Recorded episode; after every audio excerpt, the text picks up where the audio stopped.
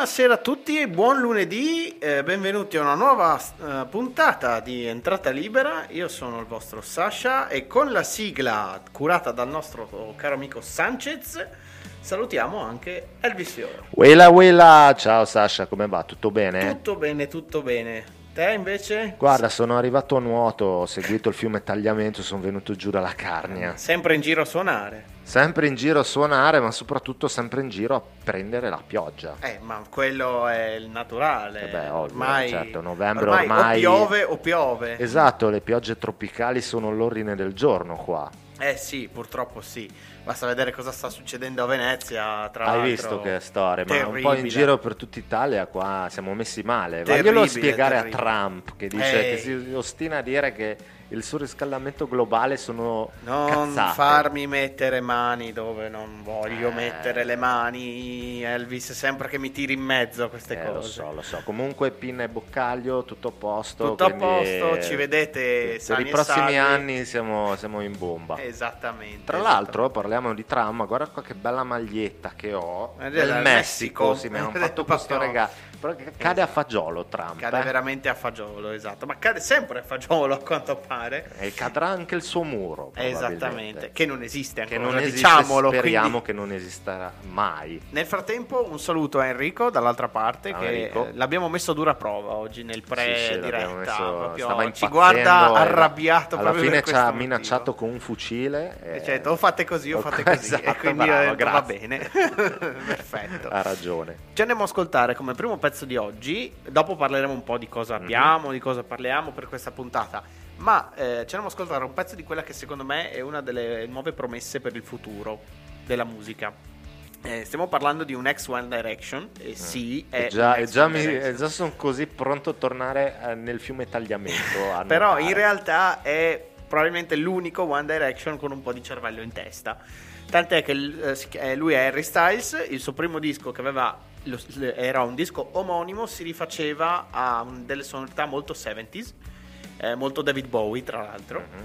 E, tra la- e, eh, per il quale durante il tour lui rifaceva anche una cover di The Chain dei Fleetwood Mac. Mhm. Quindi, Quindi, insomma, la sonorità era quella. sì. esattamente. Molto anni 70. e Questo adesso- disco ri- ritorna nelle sonorità più o meno 70s, ma con nette influenze 80s. Ma va, non avrei con- mai detto. Come mai anche lui dentro nella moda, nel fantastico No, mondo? semplicemente- Bisogna seguire la moda anni 80. Però in questo caso seguire la moda e farlo bene, perché lui è riuscito a fare bene, è riuscito a proporre un pezzo che suona fresco e, E che non allora, ha i soliti suoni campionati. Visto che oggi fa un 80. caldo boia, io voglio sentirmi questo brano fresco. Vai. fresco. Prego, lights up.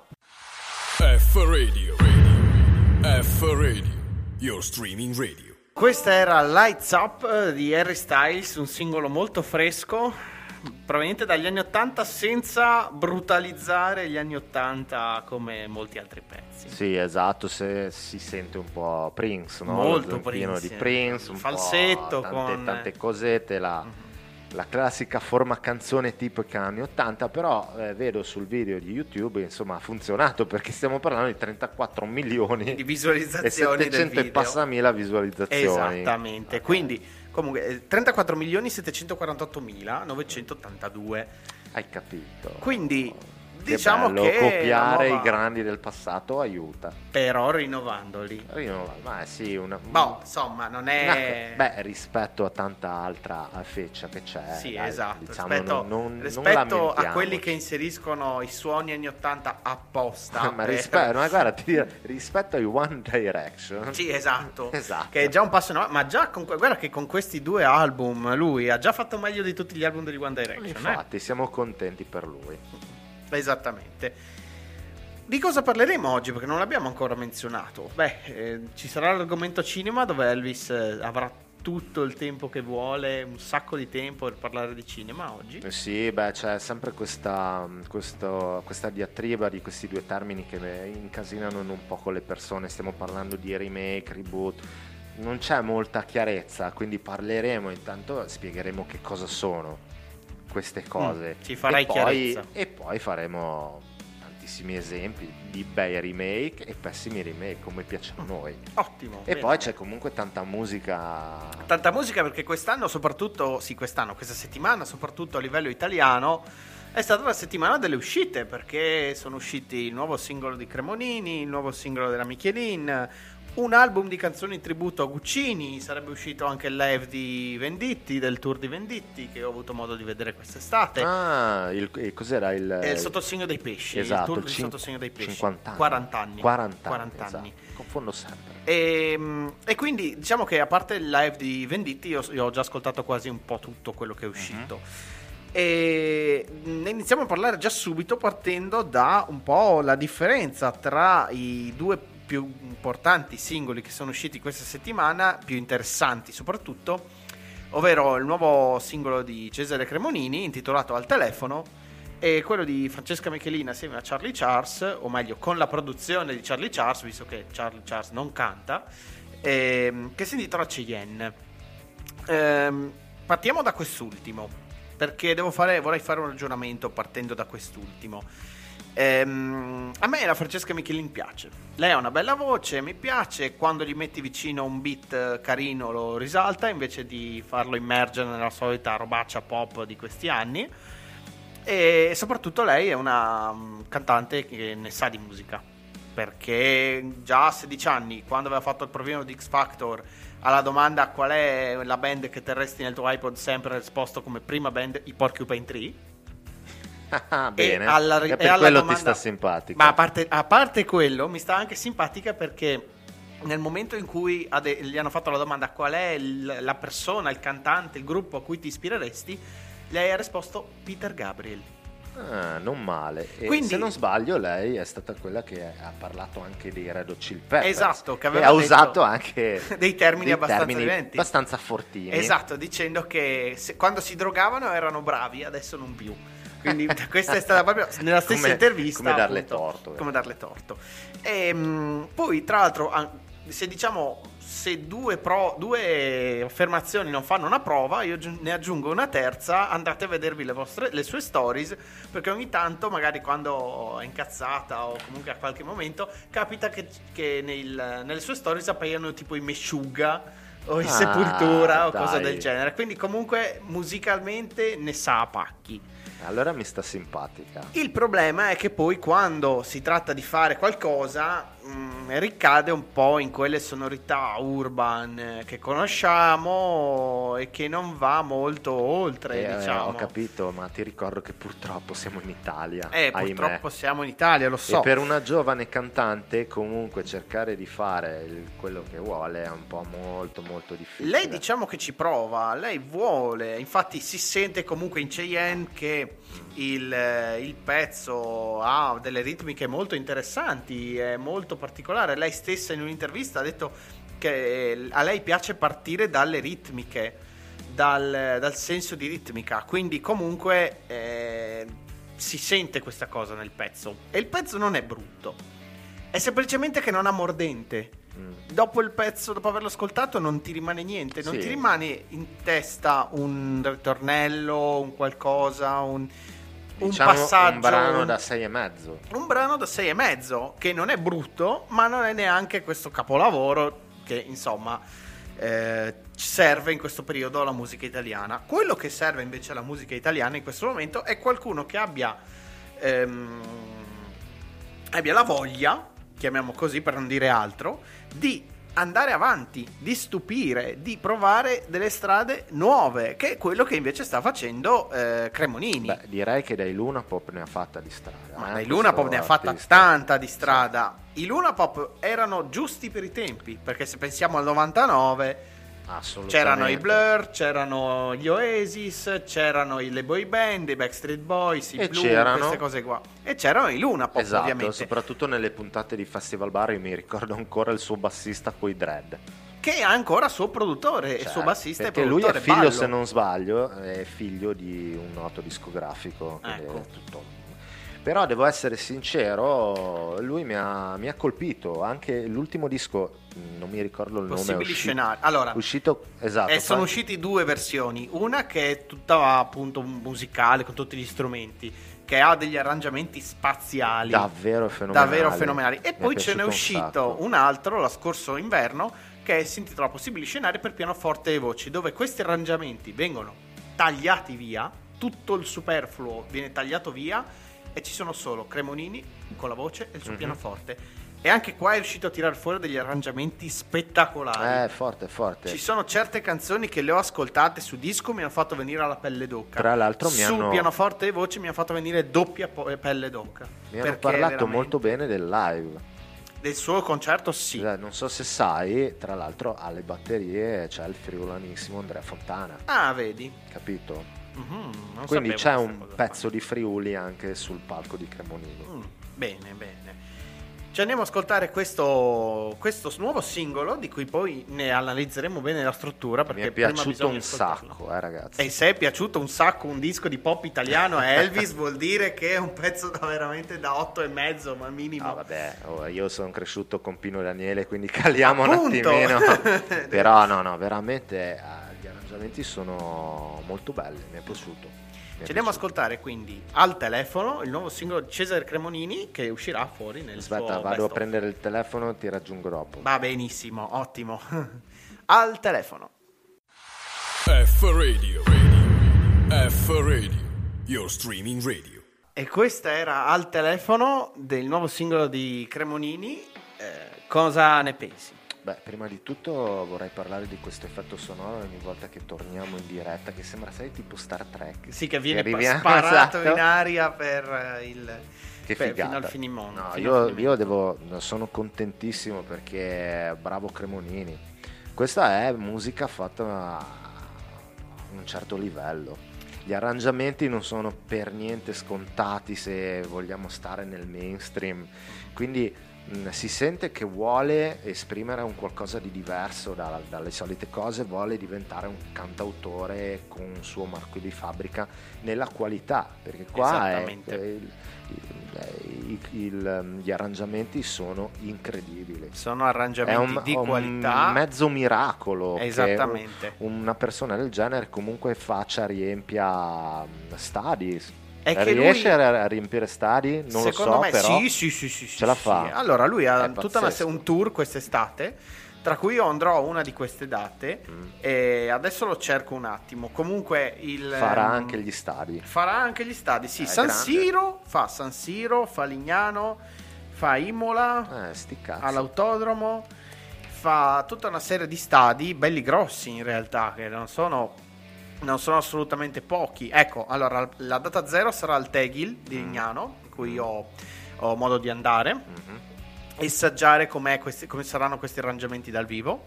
Poi abbiamo eh, San Siro, Padova lo- all'Euganeo, Torino all'Olimpico, Firenze all'Artemio Franchi, Roma all'Olimpico, Bari all'Arena della Vittoria e Imola all'Autodromo Enzo Dino Ferrari. Bene, bene, esiste ancora qualcuno che punta alla qualità e questo mi fa molto piacere. Esattamente, anche perché ultimamente in, questi- in questo periodo eh, si tende a puntare più sulla quantità che la qualità. Stanno Eh, uscendo stare, migliaia guarda. di pezzi che non Ma suonano questo vedo nell'arte in generale che si stia parlando di musica, di cinema, anche di letteratura, devo essere sincero, sì, ormai siamo allo sbando più totale. Quindi queste cose sono per le rare. Una- un'altra che mi piace tanto è ad esempio Malika Ayane. Sì, esatto. Lei è un'altra andremo- di quelle che cura molto i dischi. Mhm. Tra l'altro ho avuto anche una storiella con Cremonini. Quindi insomma, questo- il tutta- tuo ragionamento è stato lì, un- No, ma si vede che a Bologna le cose eh, vogliono fare di livello. Beh, ma Bologna ha una grande storia Eh, musicale. sì, prima di assolutamente. tutti Lucio Dalla, che, Dalla, insomma, Lucio Dalla è di lì. Eh, esatto, ma non solo, ma poi c'è anche No, di- lì vicino c'è Morandi, poi c'è Ligabue, c'è Vasco Rossi, sempre in zona. Guccini. Guccini anche, Guccini appunto di cui andiamo a, ehm, a parlare adesso perché è uscito questo album tributo eh, di vari artisti che cantano alcune sue canzoni. Eh, l'album si intitola Notte di viaggio e, e- e contiene anche un pezzo inedito di Guccini cantato proprio per l'occasione. Ah, Quindi interessante anche perché soprattutto la supervisione di questo progetto è di un certo, un- uno poco noto, un certo Mauro Pagani. sì, sì, proprio. Mauro che- Pagani, che per di chi non musica non ne sa. Esatto, per chi non lo sapesse è stato, è, è stato mi pare, violoncellista della PFM negli anni 70, è stato, ha, fatto, ha preso parte al tour con De André e la PFM, ha, mm, negli anni 80 ha, fa- curato gli arrangiamenti di Croisa De Mar di De André, eh, Sì, un dischetto da niente. sì, un- un un- una persona da niente, no? Eh, quindi ha fatto un bel po' di cose. Eh, questo Notte di Viaggio contiene quindi pezzi ehm, molto noti in realtà, alcun- alcuni molto noti, altri meno noti di Guccini, ricantati da alcuni ospiti come possono essere Elisa, eh, Ligabue, eh, Nina Zilli, Bruno Rissas, Francesco Gabbani, Manuel Agnelli, che canta tra l'altro La Velenata. E per chi sa co- cos'è la velenata di Guccini, sì, direi beh, che Manuel Agnelli ci sta è- alla grande. è- è- ci sta benissimo. Fino a gente un po' meno nota come appunto Elisa Margherita Viccari. canta? Elisa canta Auschwitz. Che s- Ok. per Un po' è una scelta un po' infelice, secondo me, perché aveva bisogno di una voce non pop quella canzone, aveva bisogno di una voce molto curata, cioè curata. In questo pezzo, secondo me, eh, Elisa lo rende un pezzo pop, cosa che con Auschwitz, visto il tema che tratta, eh, per chi non lo sapesse, tratta appunto lo sterminio degli ebrei, la vita nei campi di concentramento. Non, non è adatto, secondo me, la voce di Elisa. Più adatta, invece, ad esempio, è la voce di Ligabue a Incontro. Mm, Che col suo un po' grattato, tono Ci un po' grattato, ci ci, sta perché è una storia un po' molto particolare quella di incontro, no? Il rincontrare una, una persona che avevi amato 30 anni prima, rincontrarla mentre scendi le scale di casa. Cioè, è una, è una storia che merita di essere raccontata. Come un'altra canzone che secondo che tutti la stanno stroncando, ma che invece io mi sento di promuoverla, è Quattro Stracci, cantata da eh, Francesco Gabbani. E qua la gente appena ha visto, ah, Gabbani ha iniziato. Il gorilla. ah, il gorilla, esatto. Ah, il pop che canta quattro stracci di Guccini. E invece no, perché Gabbani ha una voce molto simile a quella di Guccini, come tonalità. E con- in una canzone come Quattro stracci, secondo me ci sta bene. Ecco, mi avessi cantato Scirocco, per esempio, che invece in questo disco la canta Cam- Carmen Consoli, mm. gli avrei detto no. Un'altra grandissima che mi piace molto. La Consoli o Scirocco? La console. La Consoli. Tutto ciò che ha fatto è veramente musica di altissimo livello. In generale, comunque, io ritengo questo disco una prova ben riuscita. Gli arrangiamenti sono ben fatti. Un omaggio dignitoso. fatta, Un omaggio dignitoso, non un capolavoro. Siamo lontani dal capolavoro. Ci sono pezzi come Stelle, cantata da Giuliano San Giorgi, che a me stava venendo il, ma- il- male dentro per- quando ho iniziato a Ma per, sentirla. perché- per come canta. Sì, ma perché anche rovina la, la canzone. Cioè, non- Ma invece una che avevo molte aspettative in realtà è stata molto me, cioè nel senso non mi ha convinto del tutto, Mm. è Canzone dell'Osteria di Fuori Porta, che in questo disco è cantata da Samuele Bersani e Luca Ecco, Carboni. Un altro grandissimo Samuele Le Bersani. Bersani. eh. Che io dico, ok, figata, cioè fa tante cose belle, però in questa canzone forse no. Forse no. Luca Carboni è un po' al Nicolas Cage della musica italiana. Cioè, Perché? Ogni volta mi sa di, di una tristezza di uomo. Ogni tanto mi viene lo, lo sento e mi viene la depressione. Come Nicolas Cage quando lo vedi, lui è adatto per fare i depressi e gli alcolizzati, capito? Ed è perfetto quel ruolo lì, no? Eh, Carboni, eh, cioè a me cosa vuoi? Mi, mi- mi deprimo, mi deprime. Piuttosto, piuttosto, tornando a parlare di Guccini, prima di andarci a scontare Canzone quasi d'amore cantata appunto da Malika Ayane che diceva Mhm. prima. Tu hai conosciuto Guccini? Io sì, ho avuto la fortuna di conoscerlo a Barolo. Ero con, Dai, raccontaci un po'. ero con Mauro curioso. Corona, con Ma quel con matto Mauro di Corona, Mauro ok. Corona. Sì, mitico Mauro. E lo- loro due sono amiconi. Mm. e ho avuto questa fortuna di, di conoscerlo lì a Barolo.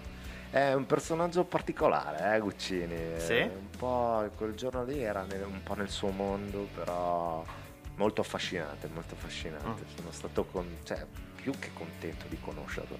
E poi altro collegamento. Girava, girava tra l'altro con la macchina, tipo, sai le macchinine di golf? E lui di camminare proprio zero. Sai le macchinine? Lo portavano Ah, con questa macchina. vecchietti. No, proprio con la macchinina da golf. Cioè, era, ti giuro. Solo Ho che non c'erano le adesso cosa mai, intendi. girava così. E- No, è stata una bella esperienza. Tu, Poi, altro- sai, eh, loro due, insomma, col vino. Eh, abbastanza, eh, ci vanno ben dentro, giù, sì, eh, sì, sì. Quindi è stato, è stato divertente. Anni- pomeriggio divertente. Negli anni Guccini era noto per questo. Saliva sul palco, si Certo. sedeva e diceva: Ciao, come state? Datemi un momento e cominciamo subito.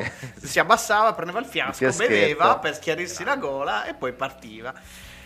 E Ha tu però hai un altro. incredibili. Esattamente, credo che sia probabilmente uno delle che ha Uno scritto. dei cantautori più importanti della storia italiana. Esattamente. Ehm, tu hai un altro col- link, un altro collegamento con Guccini, anche se non Ah, diretto. Sì, nel senso che uno dei miei maestri è stato Ella De Bandini, il batterista di De André e Guccini per Eh, l'appunto. esatto, quindi anzi stiamo- un saluto a Ellade che eh, gli voglio un, un sacco bene. Che sicuramente ci sta ascoltando. Sì, mi, ha, mi ha raccontato degli aneddoti divertenti, ma non ve lo dico. No, sì, ma me li racconti in fuori onda. Ok.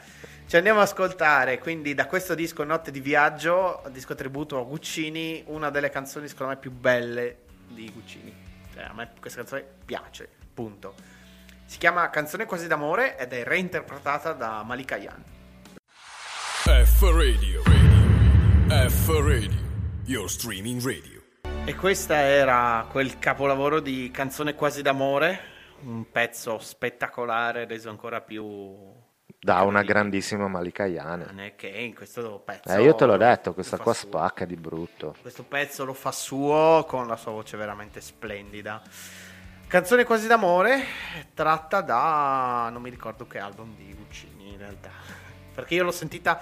La prima volta questa canzone l'ho sentita mh, in- nella compilation live. Quindi non, ehm, non mi ricordo in realtà quando sia. Però eh, sappiamo invece da, quando, da, che, da che disco sarà il. ehm, da che disco sarà il prossimo pezzo che andremo ad ascoltare. Oh yes. Oh yes. Stiamo parlando di... allora, un disco che... ok, e da via Polo Fabri 43, perfetto. Ah, Canzone ok, così d'amore, ok.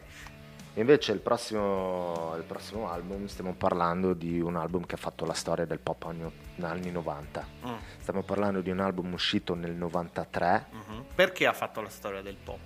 Eh, devi- devo dire chi è o, o prima ti dico... e Dimmi dopo- prima il perché. Perché creiamo un po' di tutti interesse. i dischi che sono stati registrati dopo l'uscita, cioè no- l'8 marzo se non sbaglio del no- 93, 93. una roba così mi ricordo perché ero, ero un ragazzino. 5 marzo. Esatto, avevo 12 anni, me lo ricordo ancora. Tutti i dischi scritti dopo questo album avevano gli stessi suoni. Di batteria, di chitarra, di tastiera, il- lo stesso mixaggio, tutto. Per farvi capire, cioè una pietra miliare del, del pop di, que- di quegli anni lì. Stiamo parlando di un disco di Sting, Mhm.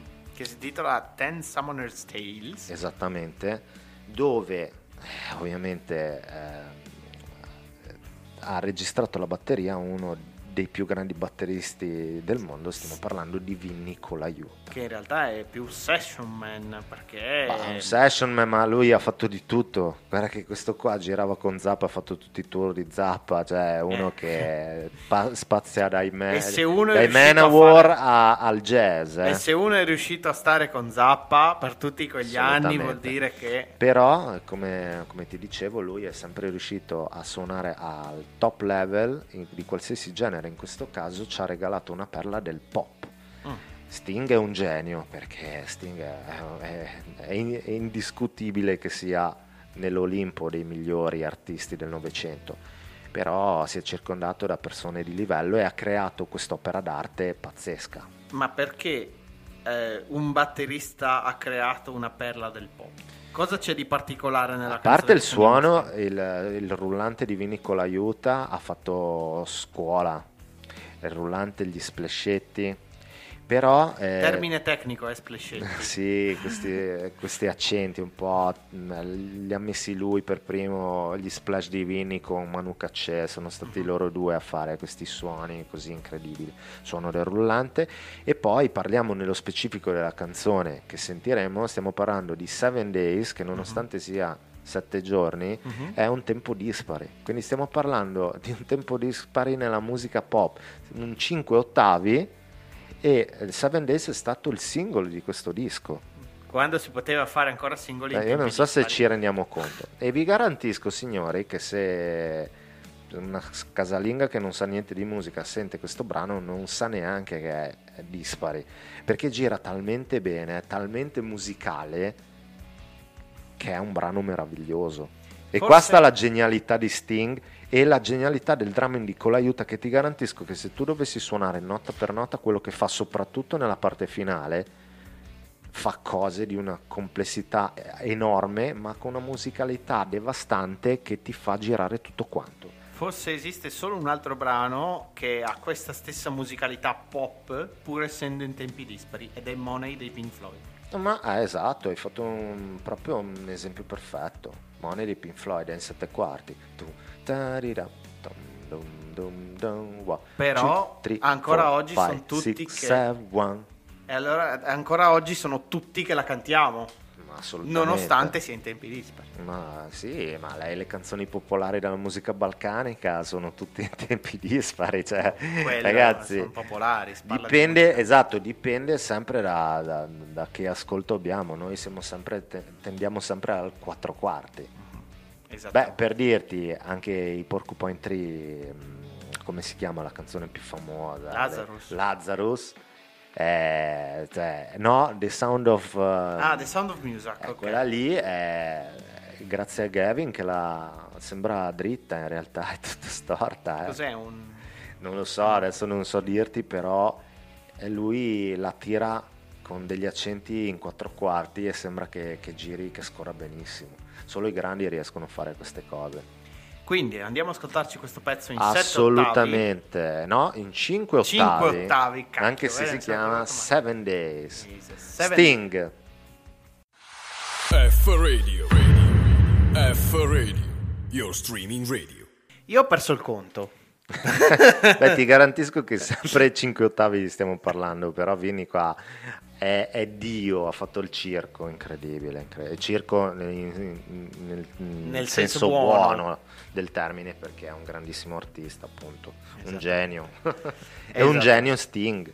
Quindi figurati quando due geni si uniscono così, la bellezza.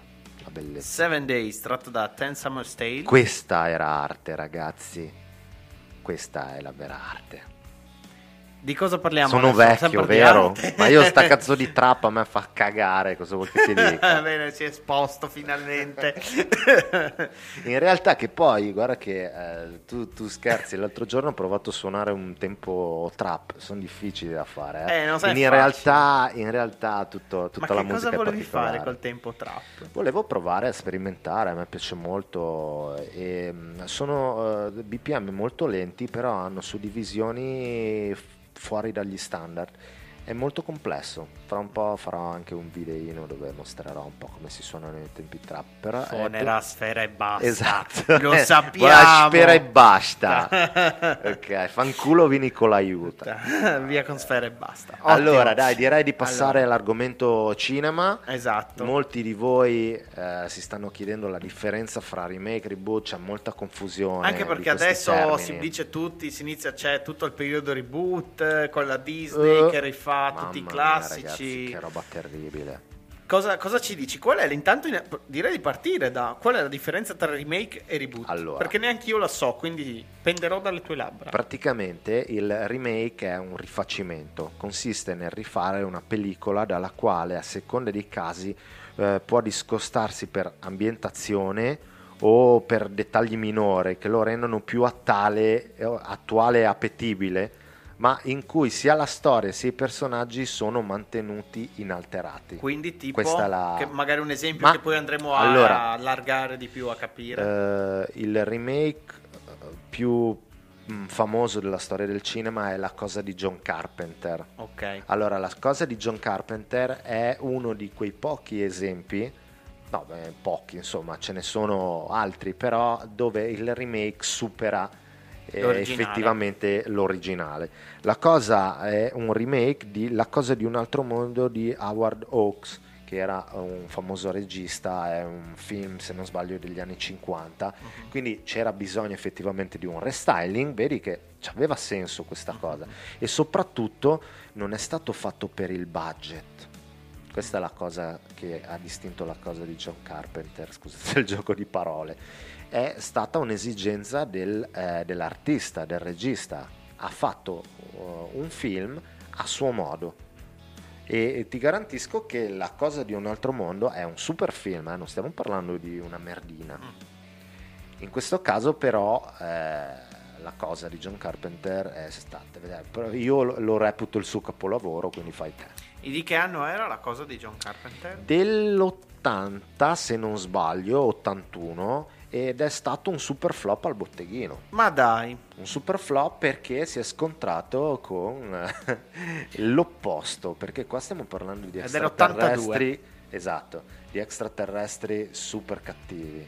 Si è scontrato purtroppo nell'82, hai ragione te, usciva E.T. l'extraterrestre di Steven Spielberg, l'E.T. buono, quindi la gente non gliene fregava un cazzo di vedere eh, alieni cattivi. Era già stato Alien, sai, nel, Sì. nel Ah, 79. beh, quindi, eh. Quindi, e quindi gli è andata male a John Carpenter. E poi il, il film è molto pessimista, finisce anche molto male. Ecco, però ti garantisco che è stato poi, è diventato un cult, è stato recuperato Mhm. con gli anni, con l'home video Mm. e adesso è un cult assoluto e secondo me è il migliore film di Carpenter, Mm. senza ombra di dubbio. Con un Ok. grandissimo Ennio Morricone, tra l'altro, che ha fatto la colonna sonora. Ma dai, non sapevo Sì. fosse... Quindi stiamo parlando di un grande remake. Eh, un, al- un altro esempio di remake eh, riusciti, eh, forse non tutti lo sanno, ma La Mosca di David Cronenberg, un Mhm. film dell'86, capolavoro anche questo. Sì, molto bello anche quello. Eh, è il remake di L'esperimento del dottor K.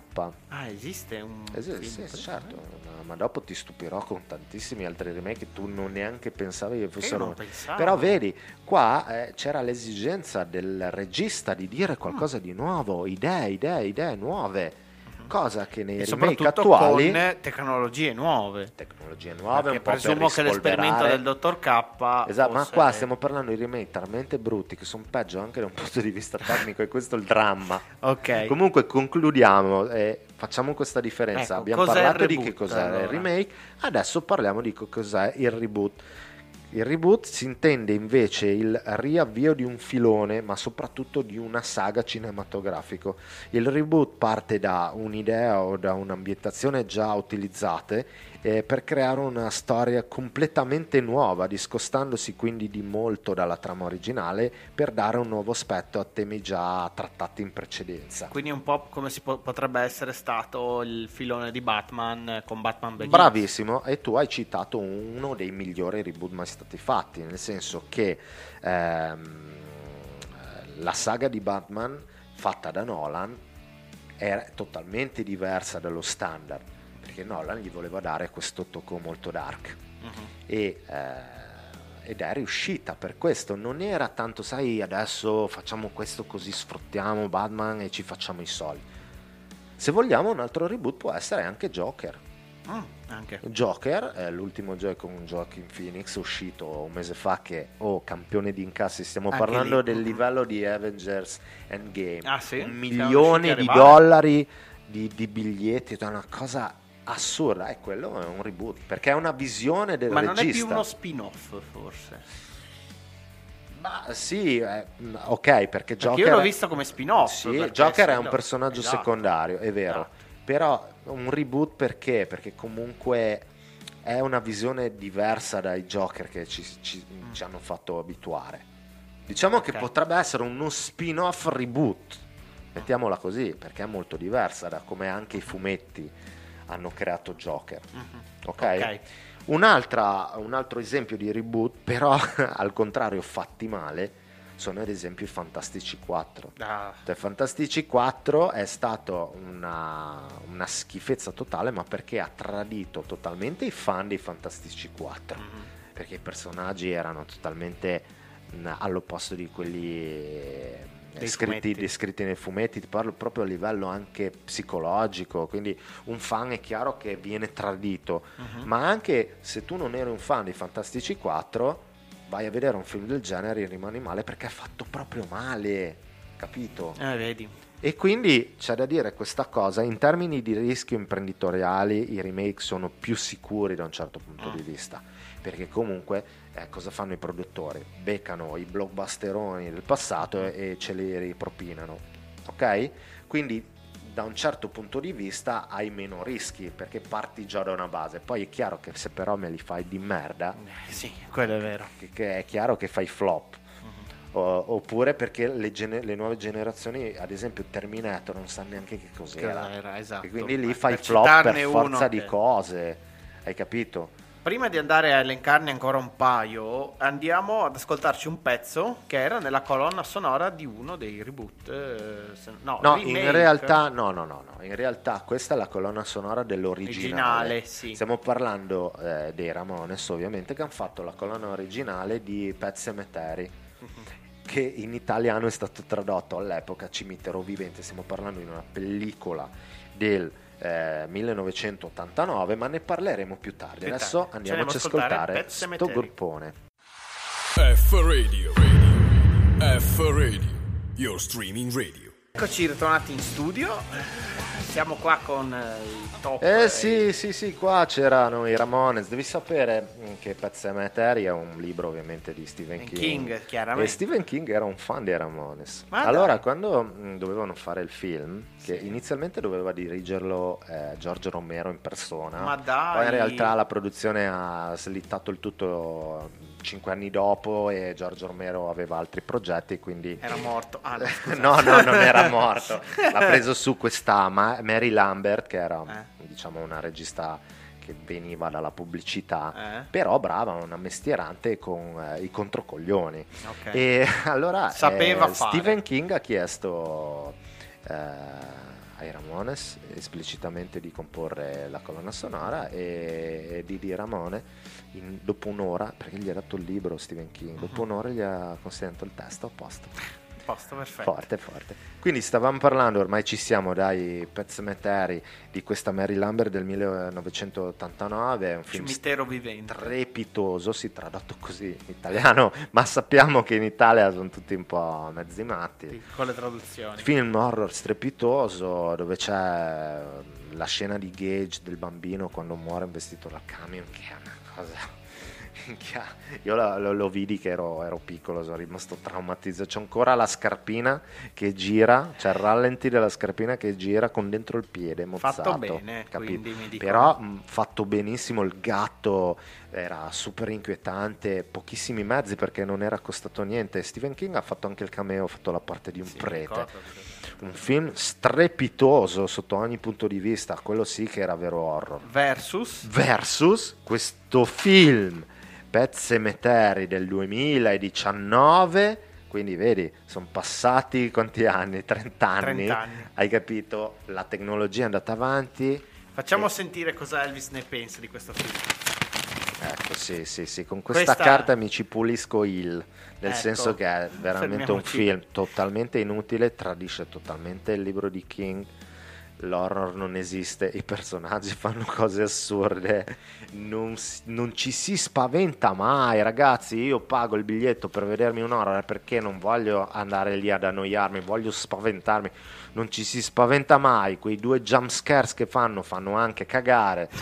Proprio Eh, lo- Pet lo- Cemetery, lo azzeriamo io spero film. che non esistano mai ehm, cimiteri viventi che ti riportino in vita perché quando morirà questo regista deve rimanere lì nell'oltretomba e va dimenticato. regista di cui non sappiamo neanche il nome. Ma non, l'altro, non- guarda, non l'ho voluto neanche scrivere perché non me ne frega nulla. Quello lì deve andare a lavorare in miniera e sperare di trovare magari il Questo è cimitero molto- di un è indiano molto Pino Scotto e che è e che- e che il, il fottuto gatto torni in vita e lo mangi. Ecco. Questo è ok? un vero horror. Esatto.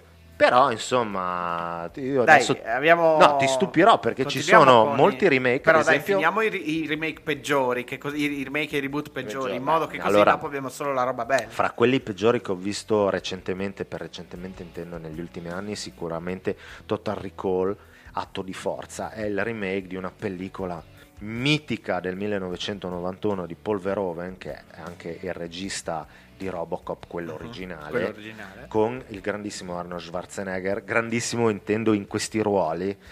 Ah, pensavo Era una- grandissimo in- nel senso di stazza Sì, fisica. beh, sì, in quegli perché- anni lì era pompatissimo, c'era anche una giovanissima Sharon Stone, tra l'altro. Un film mitico, visionario, dove la gente andava su Marte, la realtà si mischiava alla fantasia.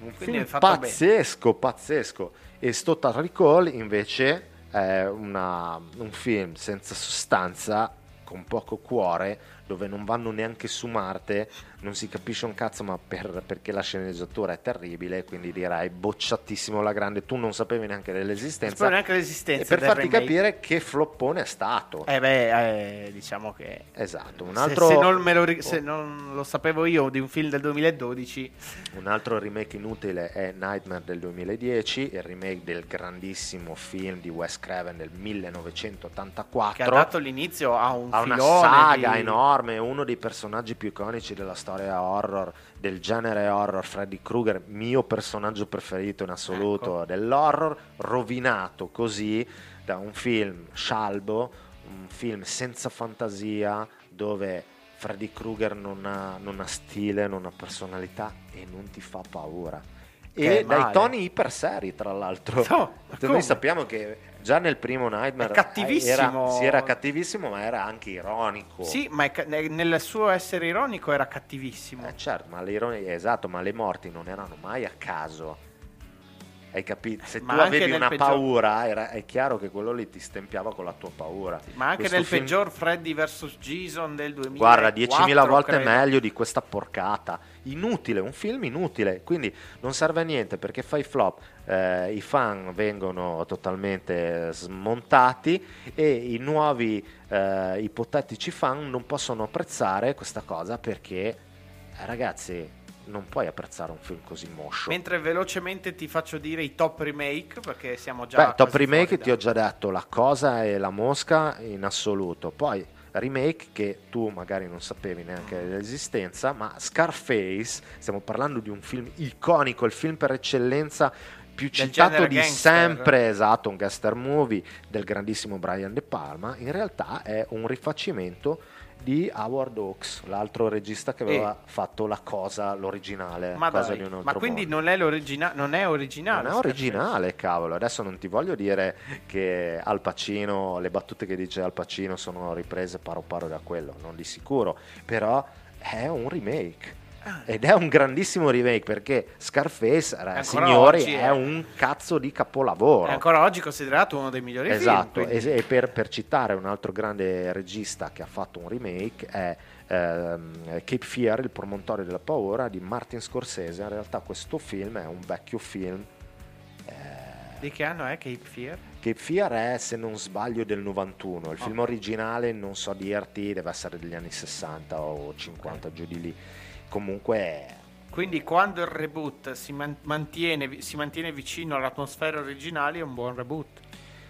può anche dire qualcosa di nuovo. L'importante è che ci sia A, originalità, che il regista abbia qualcosa da dire soprattutto. I film di Tim Burton tipo Alice in Wonderland non hanno funzionato perché hanno tentato di dire qualcosa di nuovo, fallendo miseramente perché erano veramente delle beccerate immonde. Ok, abbiamo capito. Ci sono, cioè, ad esempio, tra- Frank Capra ha fatto il remake di un suo film. Quindi Ah. ci sono anche registi che hanno remakeato un loro film. Ok, interessantissimo. Bene. Non sapevo che Scarface fosse. Ah, sei rimasto sconvolto. Ma veramente? Eh, Cioè, invece è un remake. Bene. Ci andiamo a ascoltare un pezzo molto rock and roll per chiudere la Eh, beh, puntata direi. e salutarvi. Il titolo è più che adatto, tratto da il- Zeppelin 4. Led Zeppelin 4. Rock and Con roll. un inizio di batteria che... Storia del, anche qua riconoscibilissima come Come Together dei Beatles. No, la batteria, ta- ta- basta sentire la batteria, riesci a capire il pezzo, senti l'intro di rock and roll, capisci subito che brano si tratta. Esattamente. Grande John Bonham. Grande John Bonham. Noi ci rivediamo la prossima settimana. Sì, prossima settimana parleremo di... ehm, no, non diciamo niente. Non diciamo niente, vediamo Aspettiamo. cosa succederà. Ok. Vediamo cosa succederà. Un saluto quindi a tutti quanti, ci vediamo lunedì prossimo alle ore 20.30 come al solito su www.ferradio.it. Un saluto a Elvis. Ciao Sasha, grazie a tutti. Adesso torno su a nuoto in Carnia. Benissimo, un saluto anche a Enrico in regia, che anche lui torna casa a nuoto assieme a me, tutti quanti, Perfetto. che sta diluviando, perfetto. Eh, un saluto a tutti e ci vediamo la prossima settimana. Ciao! Forse. F Radio. Radio. F Radio. Your streaming radio.